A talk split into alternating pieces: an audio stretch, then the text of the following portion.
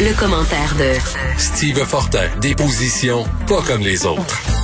Hey Steve, avant de parler des sujets dont tu veux parler, je veux revenir avec toi sur l'entrevue que je viens de faire. Monsieur Claude Lavallée, un ancien policier de la SQ, OK, qui euh, nous a dit qu'il a mis sous écoute pendant neuf mois Pierre Laporte, euh, ministre du Travail, sous Bourassa, parce qu'il y avait des rendez-vous avec la mafia et la mafia l'avait aidé à gagner ses élections. Il a été pendant neuf mois sous écoute jusqu'à ce qu'il se fasse enlever par le FLQ.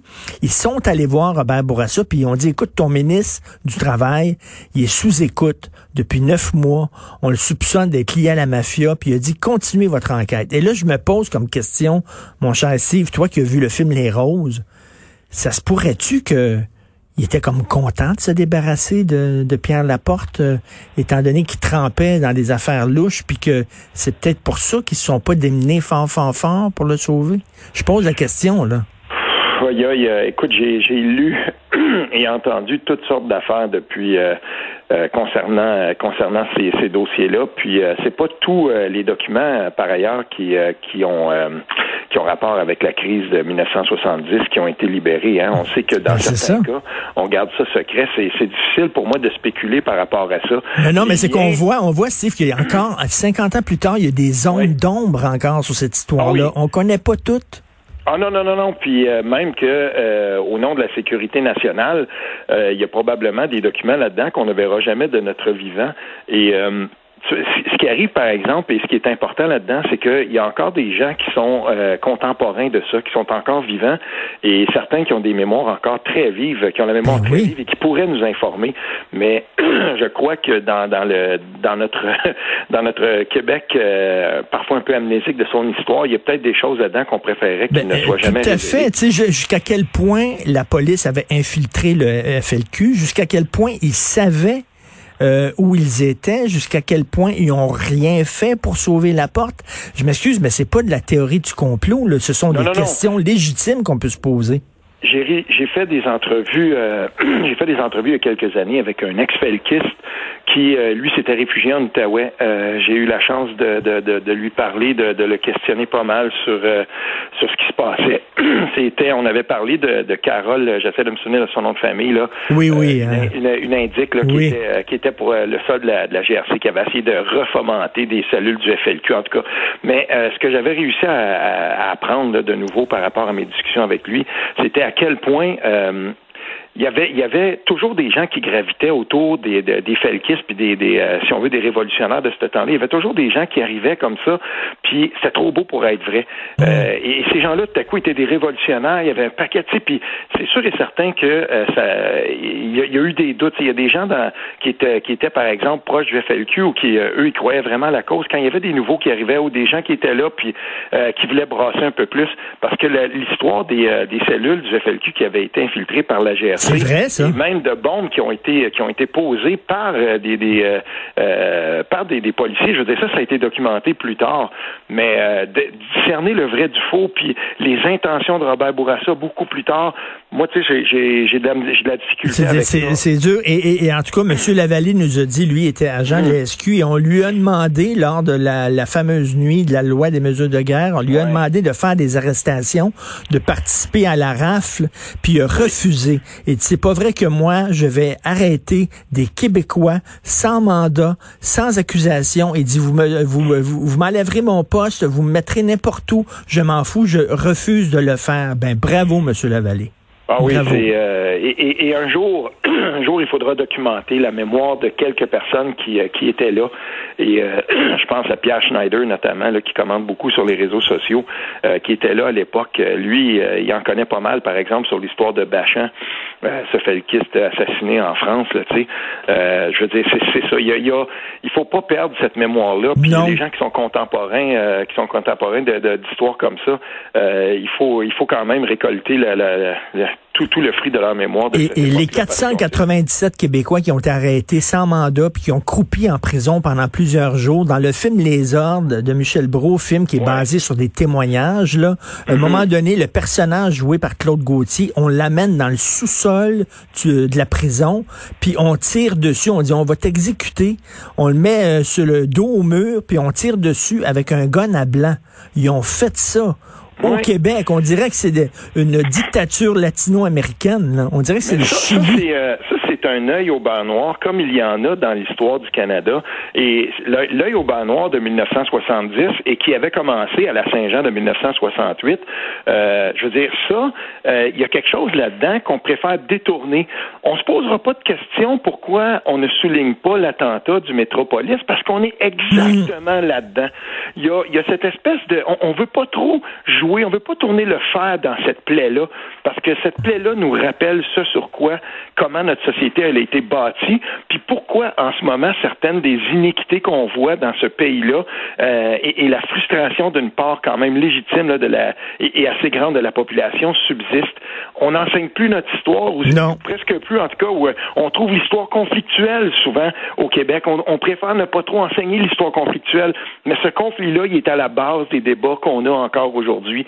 Puis si on ferme nos yeux sur ce qui s'est passé à l'époque, puis qu'on essaie de de, de, de, pas trop voir ça, ben on est condamné à revivre ces conflits-là. Ben, c'est ça, on dit on veut pas parler de ça parce que ça va être une ça va être un enseignement politique, ça va être une utilisation politique de l'histoire, puis là on veut pas embarquer là-dedans, mais je m'excuse mais ce sont des faits. Ben oui. Il s'est passé euh, ça dans les années 70. Je, peux dire, euh, je peux dire que pour un enseignant, euh, par exemple, qui déciderait de son propre chef de vouloir parler de ça, tu sais, moi j'étais assez chanceux quand j'étais au Cégep, j'ai un, enseignant, un enseignant d'histoire, M. Roger Blanchette, puis il, a, il, a vu que j'étais intéressé par certaines de ces questions-là, puis en dehors des cours, il me, il me disait, ben garde, ça c'est des lectures intéressantes. C'est lui qui m'a fait mm. lire, par exemple, Louis Fournier sur l'histoire du FLQ. C'est lui qui m'a mis un bâton de dynamite idéologique dans les mains quand il m'a donné Black d'Amérique. Euh, puis je lisais ça, puis je m'informais, puis tout ça. Mais euh, tu sais, maintenant, euh, je veux dire, je sais pas à quel point on enseigne ces, euh, les, les, les, relents de cette histoire. Mais c'est pour ça qu'il y a des jeunes qui vont voir le film Les Roses parce qu'ils ont soif de savoir, puis on leur enseigne pas ça à l'école. Ben heureusement, il y a Félix Rose qui le fait. Écoute, justement, parlant d'accointance et de liens troublants, tu veux me mhm. parler des liens troublants entre l'UPAC puis le, Parti libéral du Québec? Ben, en, ben, en tout cas, là, ce qu'on apprend, puis je suis le procès de, Marcel Forget, l'ancien numéro 2 de, l'UPAC. Je suis ça avec intérêt. Euh, puis ce qui est en train de, de, de se dérouler là, euh, ce qu'on ce qu'on peut entendre et, euh, ce qu'on ce qu'on écrit par rapport à ça, moi ça me ça me rappelle deux choses. Premièrement, si c'est vrai et, quand même là, il est sous serment, il témoigne, le, le, policier Forget témoigne sous serment. à la base, c'est que lui il dit j'ai j'aime, on m'a forcé de démissionner. Puis là, on parle d'un secrétaire aux emplois, là, un espèce de très haut fonctionnaire, un poste qui est, névralgique dans le dans le, gouvernement.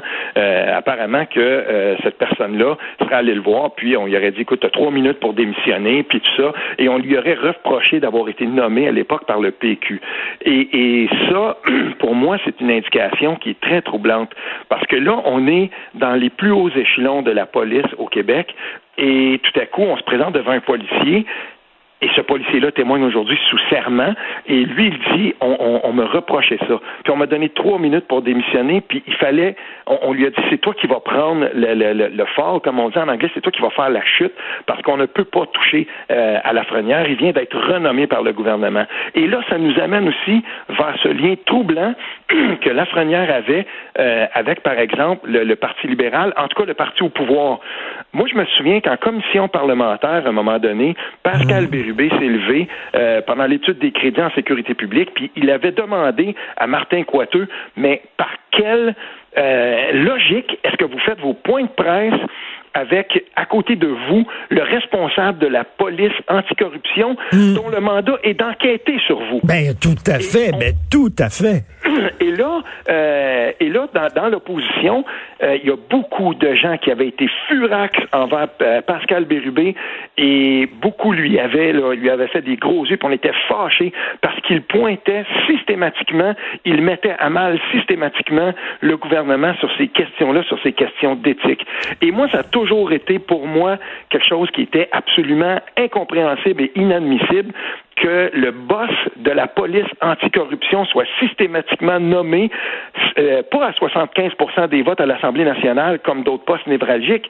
Le Parti libéral s'est toujours gardé la prérogative de pouvoir nommer à 100% lui-même seul le, nom de la personne qui était pour enquêter sur la corruption. ça, c'était inadmissible. Ça sent mauvais. On sait qu'ils ont créé l'UPAC, ils ont créé l'UPAC suite à une pression populaire à reculons. Il y a une pression populaire en disant, écoute, ça sent mauvais. Là. Il y a des allégations concernant le Parti libéral.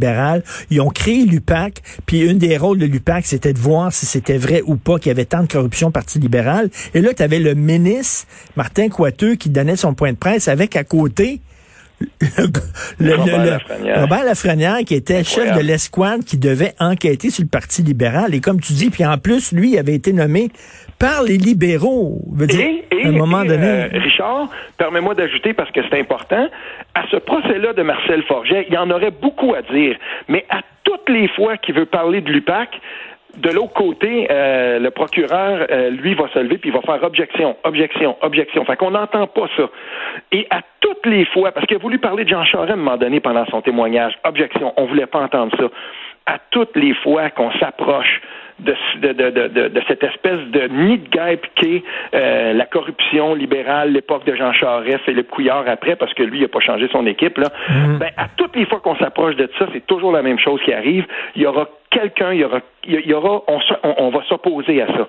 Et on n'entendra pas ça. Mais on n'a jamais fait la lumière là-dessus. Et là, dans ce procès-là, euh, juste à côté, là, en filigrane, ben, tu as justement les enquêtes comme Machuré et tout ça. On entend ça.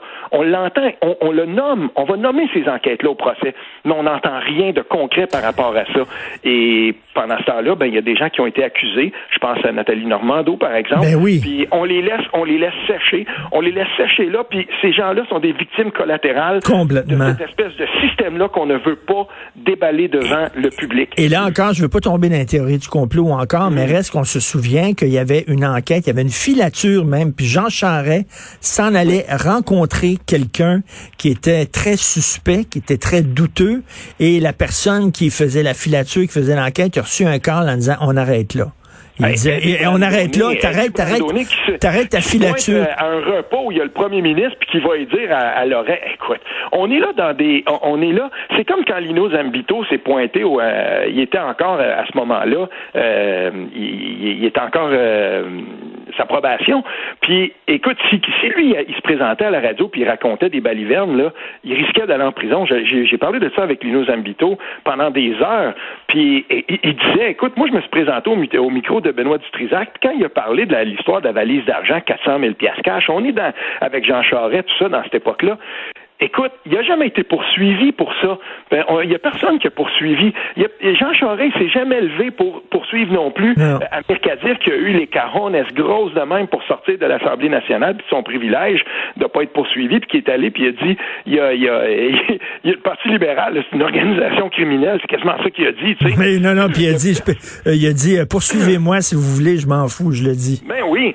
Puis, il n'y a jamais, on a, il n'y a pas eu de politiciens qui ont été mis dans le box pour témoigner de cette époque-là, puis on n'en sait pas plus, même après la commission Charbonneau. Et d'ailleurs, la commission Charbonneau, j'ai trouvé, j'ai toujours trouvé ça étrange après, parce que ça, c'est un avocat qui m'expliquait ça. Il dit, quand on a choisi le commissaire, euh, l'ancien vérificateur, vérificateur général Renaud Lachance, il dit, il y avait quand même quelque chose là-dedans. Il y a un flag qui avait été levé à un moment donné parce que c'est lui qui était vérificateur général pendant une, une bonne partie de, des faits qui étaient allégués aussi.